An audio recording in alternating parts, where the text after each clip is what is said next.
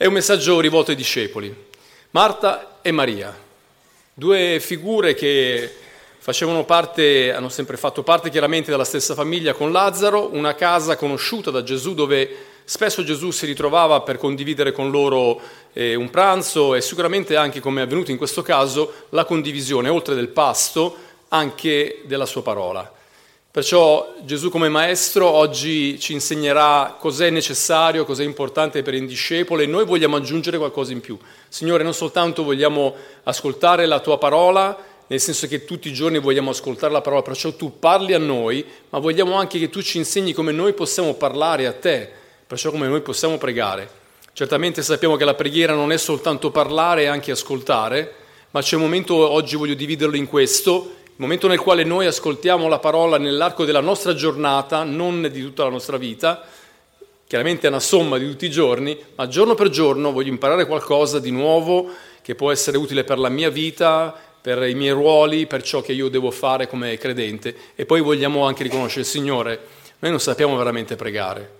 Tanti hanno insegnato a pregare, ma vogliamo che tu ci insegni come possiamo farlo. Perciò due obiettivi che oggi vogliamo usare come due remi che fanno portare avanti la nostra esistenza, la parola e la preghiera. E perciò la terza cosa è insistenza, perseveranza in queste due prime cose, perché non basta soltanto farlo in un giorno, in un solo periodo, ma deve essere la costante della nostra vita. In questo sappiamo che abbiamo qualche problema, perché troppo spesso siamo travolti da essere soltanto Marta, mentre invece il Signore ci dice attenzione Marta, tu ti affanni in tante cose, ma c'è una cosa che è assolutamente indispensabile, non perdere di vista questa.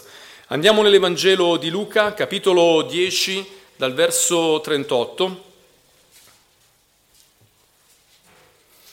Luca 10, dal verso 38, l'Evangelo di Luca dice Mentre erano in cammino Gesù entrò in un villaggio e una donna di nome Marta lo ricevette in casa sua.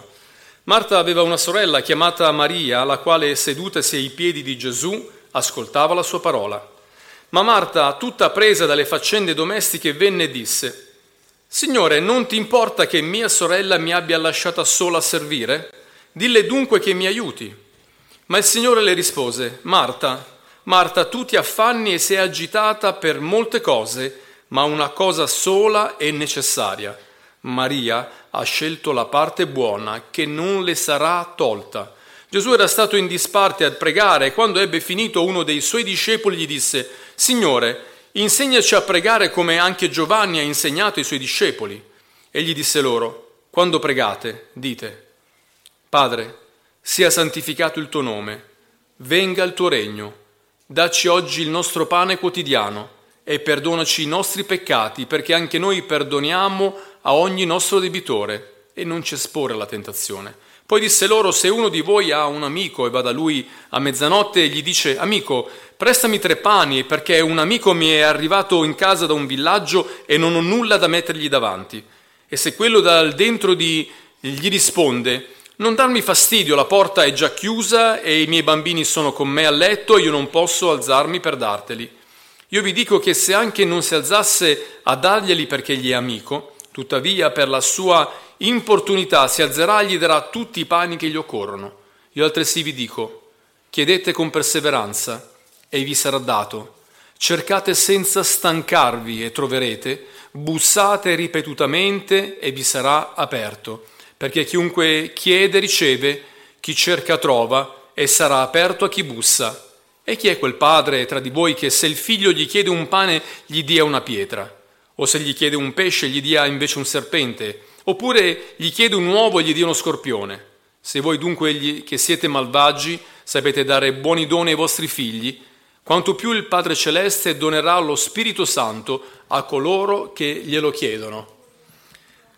Una scena domestica che finisce in una polemica. Io non so in realtà eh, neanche a che punto era eh, arrivata il, il, momento della convivialità in casa di Marta e di Maria, perché eh, Marta eh, continua a correre avanti e indietro, a un certo punto probabilmente nel suo, ma possibile che Gesù non si rende conto che io mi sto affannando e sono rimasta da sola, e può darsi che quando va dal Signore Gesù e gli chiede di mandare Maria a servire, forse erano a metà del pranzo, o fu la cena, o quello che fosse, non lo so, eh, oppure era finita e Maria ha, ha cercato il suo momento anche di ristoro spirituale, non lo sappiamo questo, ma una cosa vediamo di Marta, che vogliamo comunque difendere, anche se soltanto in parte per entrare nel testo, che Marta si affaticava soltanto per quello e non si era ritagliato un tempo per poter ascoltare la voce del suo maestro.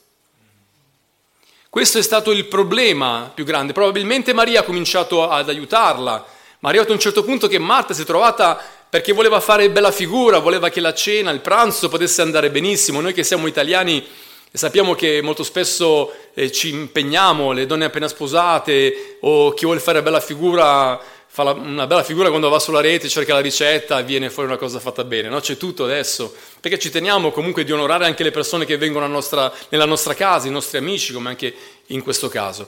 E allora ecco che spendiamo, spezziamo una lancia per Marta. Lo so che non dovrei dirlo in questo periodo dove c'è tanto da fare Marta anche nella nostra comunità, ma sappiamo che la nostra comunità deve bilanciare bene essere Marta, ma essere anche Maria non, potremmo essere sovrastati da tutto quello che è soltanto il materiale e dire non ho avuto tempo per fare queste due cose importanti. La prima è ascoltare la voce di Dio. Ogni giorno ho bisogno di mettere una perla in quel forziere dove lo scriba mette questa perla nuova e tira fuori cose vecchie e cose nuove. E a cosa mi serve? Mi serve per poter essere guidato dal mio maestro. Perciò non vi sto parlando di fare una volta al mese, una volta all'anno, durante le feste, sto dicendo di entrare nella, no, nella, mia quotidianità, dove quando abbiamo finito la nostra giornata spesso diciamo non ho avuto il tempo di pensare assolutamente a nulla. E il tempo continua a correre, siamo sempre più Marta, affaticate dalla vita, da tutto quello che può essere anche il servizio in chiesa, ma anche il lavoro nelle nostre case, la vita sembra che sempre più frenetica, non ci lascia spazio per poter scendere e poter godere anche di quello che abbiamo intorno. E allora la rimostranza di Marta verso Gesù ritorna come in qualche maniera un rimprovero anche dolce da parte di Gesù. Marta, Marta, ripete due volte il suo nome come quando noi facciamo, quando rimproveriamo le, le persone, lo, ma lo facciamo in maniera bonaria, no? Quando si ripete il nome si addolcisce un po' questo che vogliamo dire. Maria ha scelto la parte migliore, non gliela posso togliere. Lei ha scelto di ascoltare la mia voce. Infatti qui dice che era ai piedi del, del Signore ascoltando la sua parola. Giorno per giorno voglio cercare gli strumenti per far parlare il Signore. Sappiamo che abbiamo la scrittura, che oggi abbiamo in tutte le case, in più versioni, eh, in più lingue, abbiamo eh, a livello eh, elettronico una montagna di materiale, se conoscete le lingue ancora di più, Vogliamo però andare e dire, Signore, io oggi voglio che tu mi invii una parola. Lo posso fare direttamente attraverso la scrittura, lo posso fare attraverso caffè biblico, quanti lo conoscono. Pochi minuti la mattina viene detto qualcosa che può servirci per la giornata. Perciò personalmente io vado a nutrirmi di questa parola perché il Signore parla ancora oggi. Lo facciamo attraverso le persone che sono intorno a noi. Quando riceviamo oppure mandiamo un messaggio che abbiamo sentito nel cuore da inviare a qualcuno. Molto spesso qualcuno dice io sono stato nutrito da questa persona che mi ha mandato questo versetto, ha centrato l'obiettivo, perché non è qualcosa che riguarda soltanto chi è un responsabile nella Chiesa. Il corpo di Cristo trova questa dinamicità proprio in questa espressione che è la ricchezza della parola. E non è come dirlo, la parola, sapete che molti si sono riempiti la bocca di qualcosa che forse non hanno neanche compreso completamente, ma significa esortazione, significa incoraggiamento, significa insegnamento, tutte quelle cose che ci possono fare del bene, come quella parola di Cristo faceva bene a Maria e non avrebbe cambiato per nulla al mondo quello che stava facendo in quel momento, anche per fare bella figura, non era importante in quel momento, era importante che ritagliasse un tempo per il suo spirito. Noi spesso siamo in, eh, impegnati per le cose materiali, e ci muoviamo molto fisicamente, ma abbiamo uno spirito che abbiamo bisogno di nutrire. È inutile che vi dico che potete prendere informazioni in siti sicuri, perché ormai la rete è diventata anche un contenitore di informazione, disinformazione, un contenitore di violenza. Molte persone si esprimono in una maniera veramente che si potrebbe anche evitare. Se, uno vuole edificare, sicuramente potremmo usare questo strumento quando tu vai e dico, dite questo è un fratello che sta parlando, gli interessa che Gesù sia predicato, che la parola possa raggiungere i cuori, perché è la parola di Cristo che portiamo. non persone che continuano a dare fastidio con delle cose che continuano a mettere, che suscitano polemiche e contese. L'uomo di Dio non contende. Predichiamo Cristo e questo avrà un effetto con questo strumento che ormai è alla portata di tutti. Abbiamo dei buoni libri. Una volta si faceva il contrasto, ma noi abbiamo la Bibbia e poi alla fine non capivano né di Bibbia neanche di nessun altro argomento, perché ognuno poi interpretava a volte anche in maniera molto, molto personale. Se per fare il medico e c'è bisogno di studiare, nessuno andrebbe da una persona che dice operami tu, anche se tu non sei laureato, fa niente, so che usi bene il coltello, hai fatto il macellaio dieci anni, so che conosci la carne, fammi tu l'operazione. Andate dal migliore e andate da una persona che è stata formata per poter fare quello, perché volete portare a casa la pelle, sicuramente. Nelle cose di Dio a volte c'è questa superficialità. Come posso essere un buon genitore? C'è abbastanza da sapere, informazioni arrivano da persone specializzate in questo. Come posso essere un buon marito e una buona moglie? Ma io so già come si fa, tanti anni che sono sposato, a volte non sappiamo che intorno c'è qualcuno fianco a noi che magari ci deve più sopportare che supportare. Come posso essere un buon padre, una buona madre? Ma istintivo l'hanno fatto tutti nel corso dei secoli, facendo un po' quello che potevano. Ci sono degli errori che si possono evitare, qualcuno ce lo viene a dire e noi cresciamo in quello. Certo, ci vuole il tempo per stare ai piedi di qualcuno che ti insegna qualcosa. E voglio dire, le, i grandi uomini di Dio non hanno mai preso l'onore su di sé, perché vi riportano sempre a Cristo. E quel ministero che stanno usando per aiutare la Chiesa del Signore è un dono che hanno ricevuto e lo ridanno di nuovo al loro maestro che gli ha insegnato che ci sono dei discepoli che stanno ai piedi di qualcuno per imparare. Perciò io ho grande simpatia per Marta non vi dico fate solo Maria, perché sennò ci sono delle cose che non saranno fatte, ma non fate soltanto Marta. Prendiamoci del tempo anche per il nostro spirito, lo dico per me anche, perché io sono molto Marta, ma vi devo ricordare che nella mia giornata ho bisogno di stare ai piedi del Signore per ascoltare una parola non soltanto per predicare, ma anche una parola che faccia bene alla mia stessa vita, per essere anche un buon padre, okay? per essere un buon genitore e poi anche per tutto il resto che il Signore mi ha affidato. E allora ecco che noi stiamo davanti al Signore e il Signore ci dice questa è una cosa che non può essere tolta Maria, è necessaria.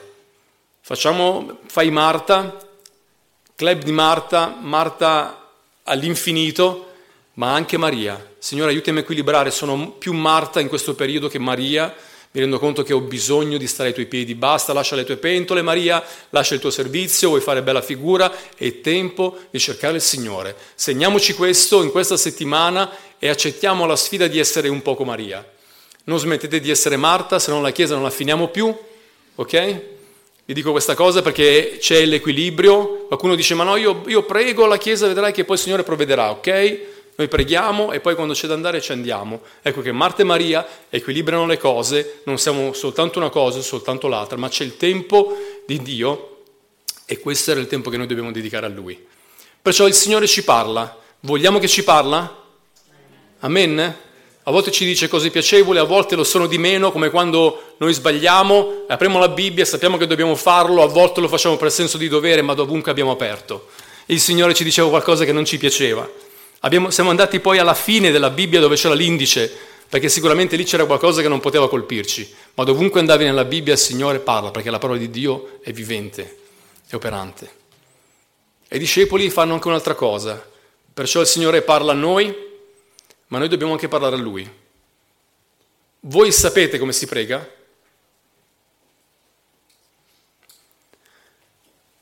Noi possiamo rispondere, beh sappiamo, abbiamo tante parole, sappiamo le frasi, ma quante volte ci siamo sentiti in difetto di fronte a una preghiera che è sembrata così tanto spoglia rispetto a colui al quale la stiamo rivolgendo?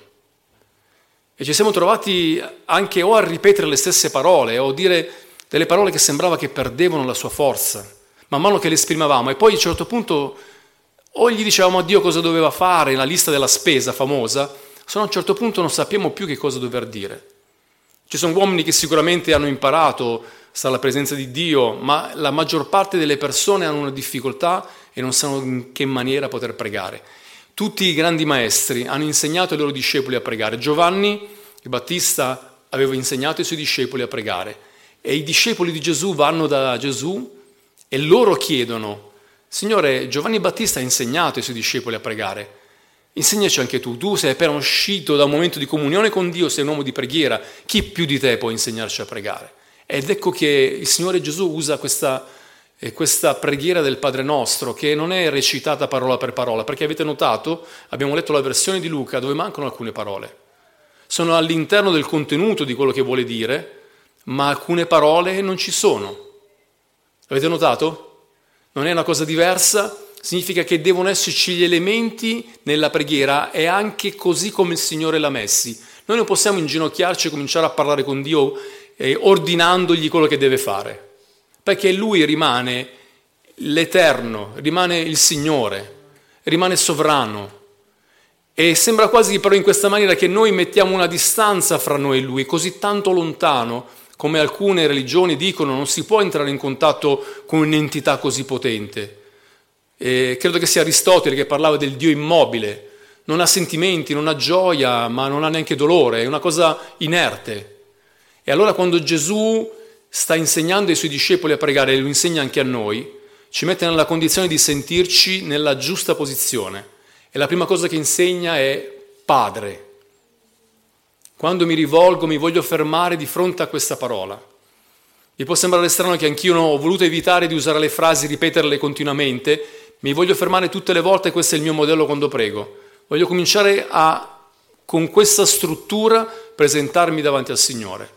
La prima cosa che qui dice è che io sono suo figlio, rigenerato dallo Spirito, ho accettato Gesù nella mia vita, sono nato di nuovo ed ecco che io ho Gesù come mio fratello maggiore e ho Dio come mio, come mio padre. In questa maniera questa immensità di Dio e vi dico soltanto Dio come creatore, come lo pensate voi? Pensiamo un uomo anziano con la barba bianca, paffutello molto piacioso, no? Oppure alcuni anche con uno sguardo aggressivo come lo dipingono alcuni, alcuni dipinti. Ma credo che la nostra mente finita non può entrare completamente e capire chi è il Signore.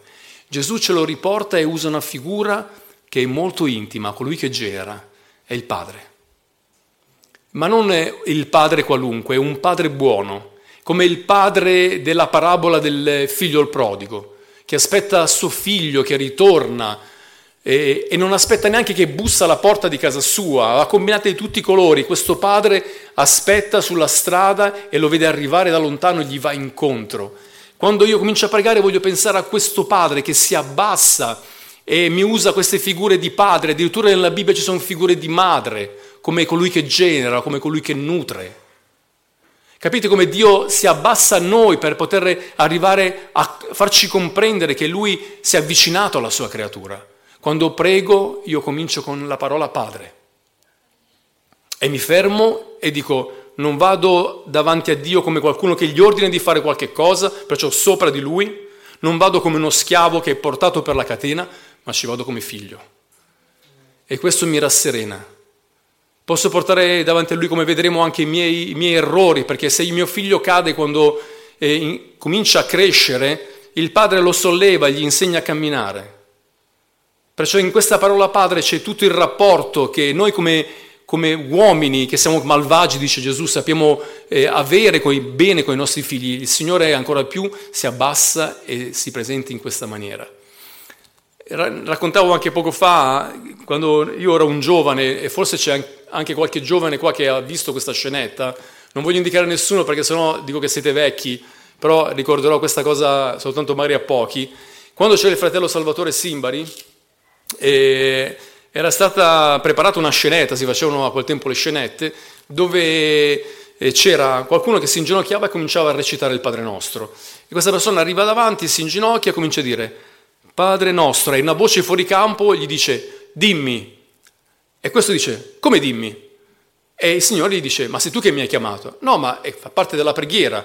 E lui dice, no, ma se tu mi hai detto che sono padre, vuol dire che tu mi stai dicendo una cosa importante. E il dialogo veniva, andava avanti man mano che procedeva la, la preghiera. Per far comprendere che a volte le persone recitano delle preghiere ma si distaccano dalla relazione. Se Dio ti dovesse dire dimmi come padre, tremeresti nel posto dove tu sei perché c'è tuo padre che è lì presente nella tua vita. Per questo Gesù ha, aperto la porta all'umanità per poter dire Dio ti accetta come tuo figlio, dal momento che suo figlio è venuto a morire sulla croce e ti ha insegnato a pregare in quella maniera. Quale diritto ho di dire che Dio è mio padre? Perché la scrittura lo dice.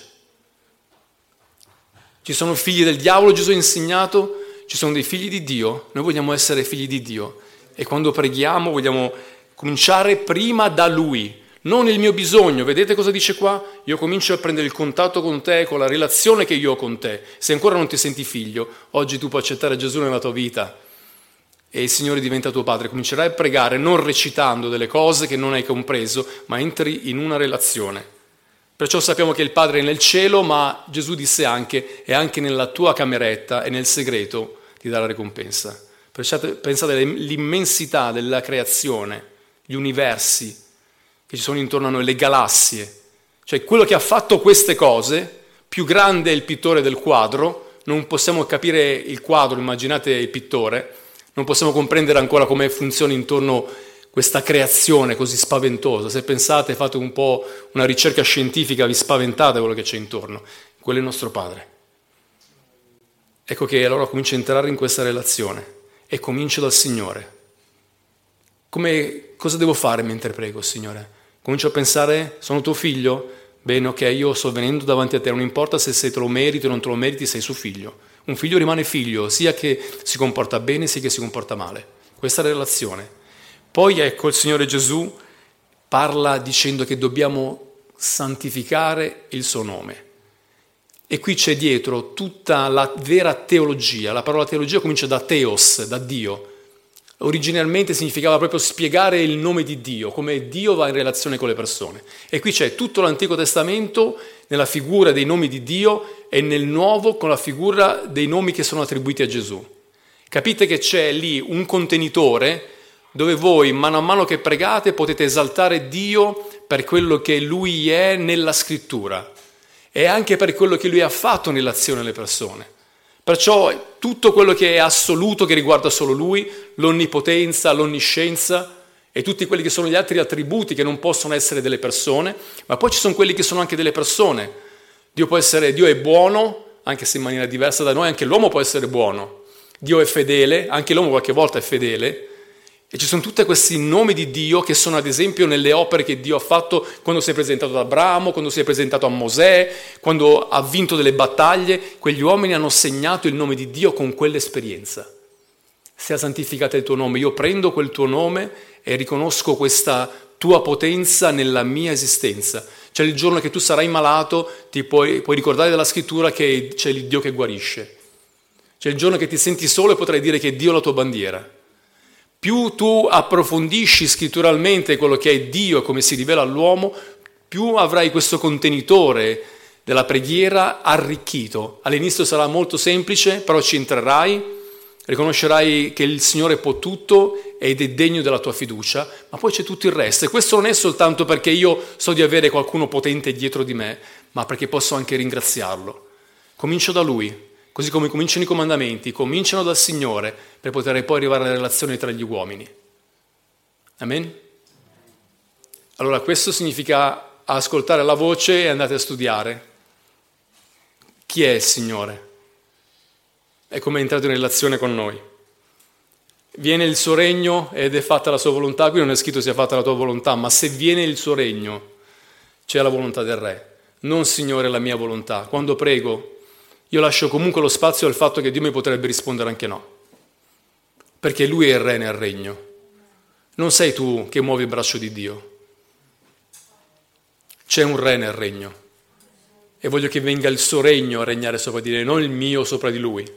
C'è un segno di onnipotenza a volte nella mentalità dell'uomo, l'uomo è sempre al centro, Dio viene riposto al centro della nostra preghiera, non è prima il mio bisogno, è Lui se c'è un danno, anche nella parabola del figlio prodigo, è il, è il padre che, fegli, che, che, perde il figlio. Il figlio è responsabile delle sue scelte e ha scelto una, una strada sbagliata, ma il padre soffre per le scelte di qualcuno che non poteva obbligare ad avere una vita diversa. Capite come noi ribaltiamo il concetto anche nostro, della nostra civiltà, dell'uomo al centro e riponiamo il Signore al centro. Ecco che la preghiera si arricchisce. Come vi sto presentando le cose, sembra che ve le sto complicando. Ma in realtà mentre entrate in questa dimensione capite che c'è tanto che ci porta veramente alla vera preghiera. Non ribaltiamo le cose, cominciamo da Dio, lo lodiamo, lo benediciamo per quello che Lui è. E poi chiediamo anche, per quello che riguarda la nostra vita, anche materiale. Dacci oggi il nostro pane quotidiano.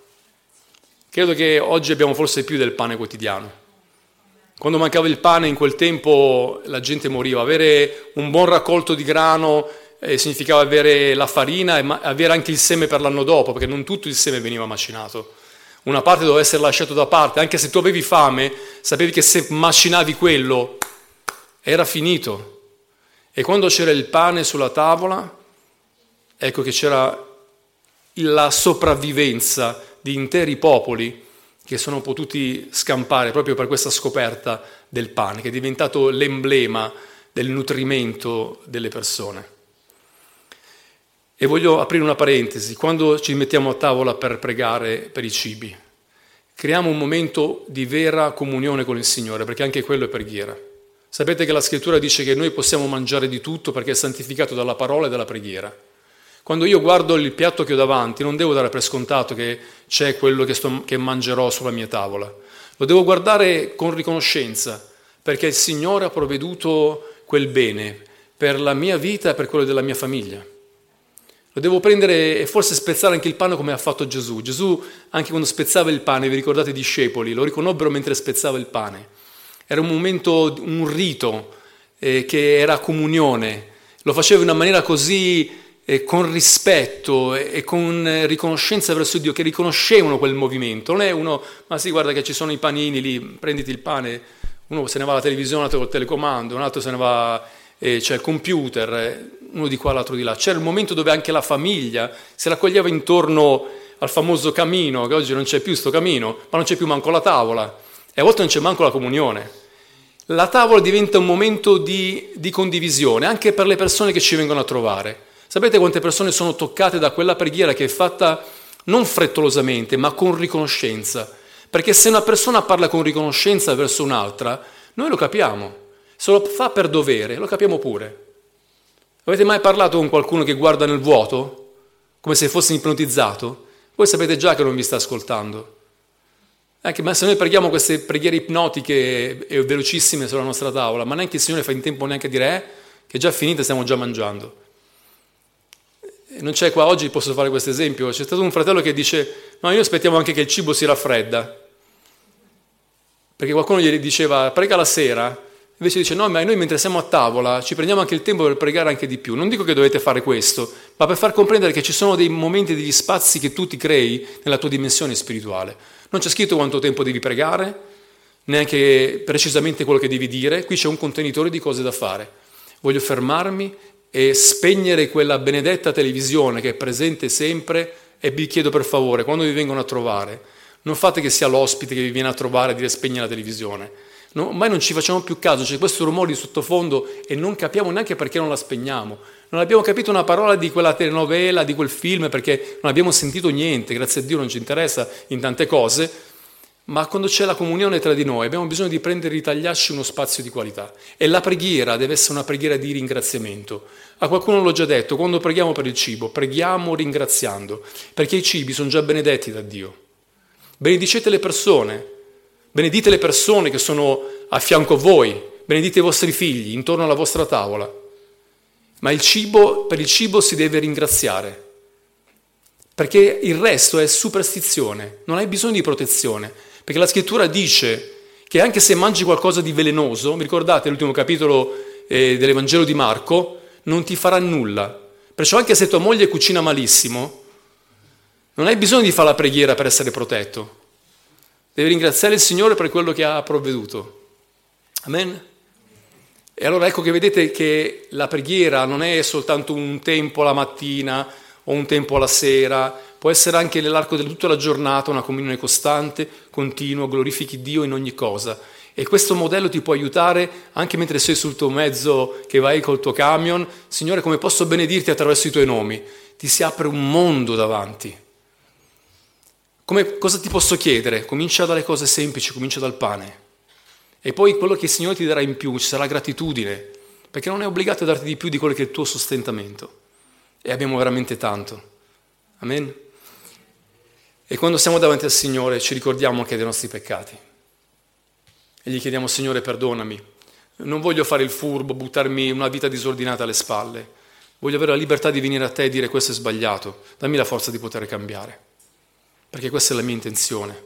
Nella preghiera ci deve essere questo, Signore oggi ho sbagliato con la parola, oggi ho offeso, ho offeso quella persona, forse poi andrò, anzi sicuramente poi andrò a sistemare, ma voglio dirti che ho offeso te perché ti ho rappresentato male.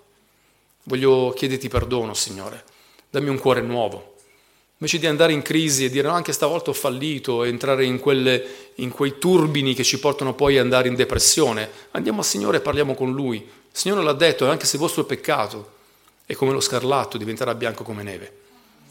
Perché qualcuno è andato a dirgli, Signore, non voglio portarti sacrifici. Nel tempo di Isaia portavano i sacrifici che il Signore ha detto, mi sono stancato di tutti questi animali che portate, sangue a fiumi, io voglio la sincerità del vostro cuore. Se tu sbagli devi andare a dirgli a tuo padre, padre ho sbagliato, ti prego non lasciare la mia mano, lo vedi che sono ancora piccolo, ho bisogno del tuo aiuto. E volete che il Signore non lo fa? Lo facciamo noi con i nostri bambini. Non abbiamo mai detto al nostro figlio se sbaglia a camminare in ciampi ti sparo. Tutte le volte che, che, è caduto l'abbiamo risollevato e quante volte abbiamo avuto la pazienza, l'abbiamo seguito perché non c'entrasse qualche cosa di pericoloso, ma abbiamo dovuto anche lasciarlo fare perché poi in quella maniera hai imparato a camminare. In, cadendo tu impari a camminare. Non ti crei una struttura intorno. Quando è sbagliato deve essere riconosciuto. Questo è sbagliato. Dio non diventerà mai nostro complice. Non abbiamo bisogno di avere una maschera davanti alle persone perché non servirà assolutamente a nulla. Perché prima o poi tutto verrà fuori alla luce. Andiamo a dirlo al nostro Padre, Signore, finché sono in tempo, voglio chiederti perdono. Sono riuscito qualche volta anche a perdonare gli altri e so quanto è costato anche a me e so quanto è costato anche a te, perché è costato la vita di tuo figlio. E poi liberami dalla tentazione. Un piccolo passaggio. Qualcuno dice non ci sporre, non ci indurre. Qui c'è stata una polemica intorno a questo. Ma noi preghiamo, Signore, libera la mia vita dal peccato, liberami dalla tentazione. Sia una protezione sopra la mia casa, sopra la mia chiesa, uno scudo potente sia intorno. Che l'avversario non possa arrivare con le sue frecce per poter distruggere tutto quello che c'è di buono intorno, so che tu lo farai. Terza cosa e vado alla conclusione. Quante volte lo devo fare? Gesù insegnò ad essere perseveranti, lo devi fare sempre. A volte ci sentiamo bene perché l'abbiamo fatto un giorno, no? Quel giorno è stato meraviglioso, abbiamo studiato, abbiamo pregato, ci sentivamo con l'aureola sulla testa mentre camminavamo, vedevo il fascio di luce che si spostava. Poi il giorno dopo siamo ricaduti nell'essere Marta a 360 gradi. Abbiamo detto, Signore, non ho avuto tempo oggi, non ho avuto tempo ieri, non ho avuto tempo, non avrò tempo domani, ho un periodo che sarà così. Allora Signore qui ci dice, dovete, queste cose che sono necessarie, ce le insegna il nostro Maestro, devono essere fatte con perseveranza. Hai bussato alla porta. Gesù dice, continua a farlo finché non ti aprono, perché non ti interessa che bussi, vabbè non ha aperto nessuno, me ne vado. Bussa perché chi bussa vedrà questa porta che si apre.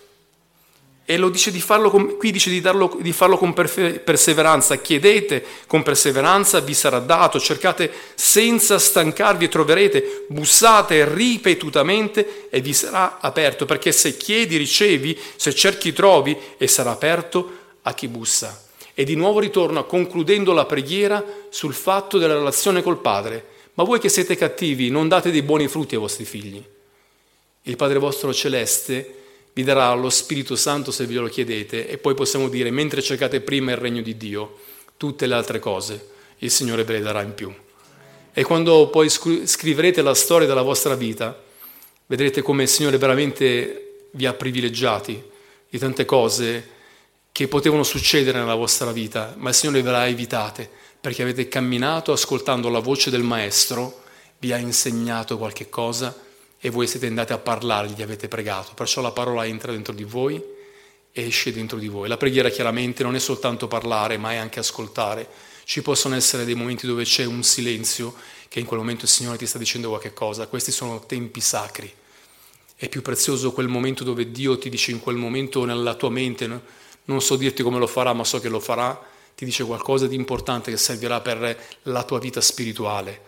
Allora equilibriamo Marta e Maria in un atteggiamento di servizio ma anche di spirito.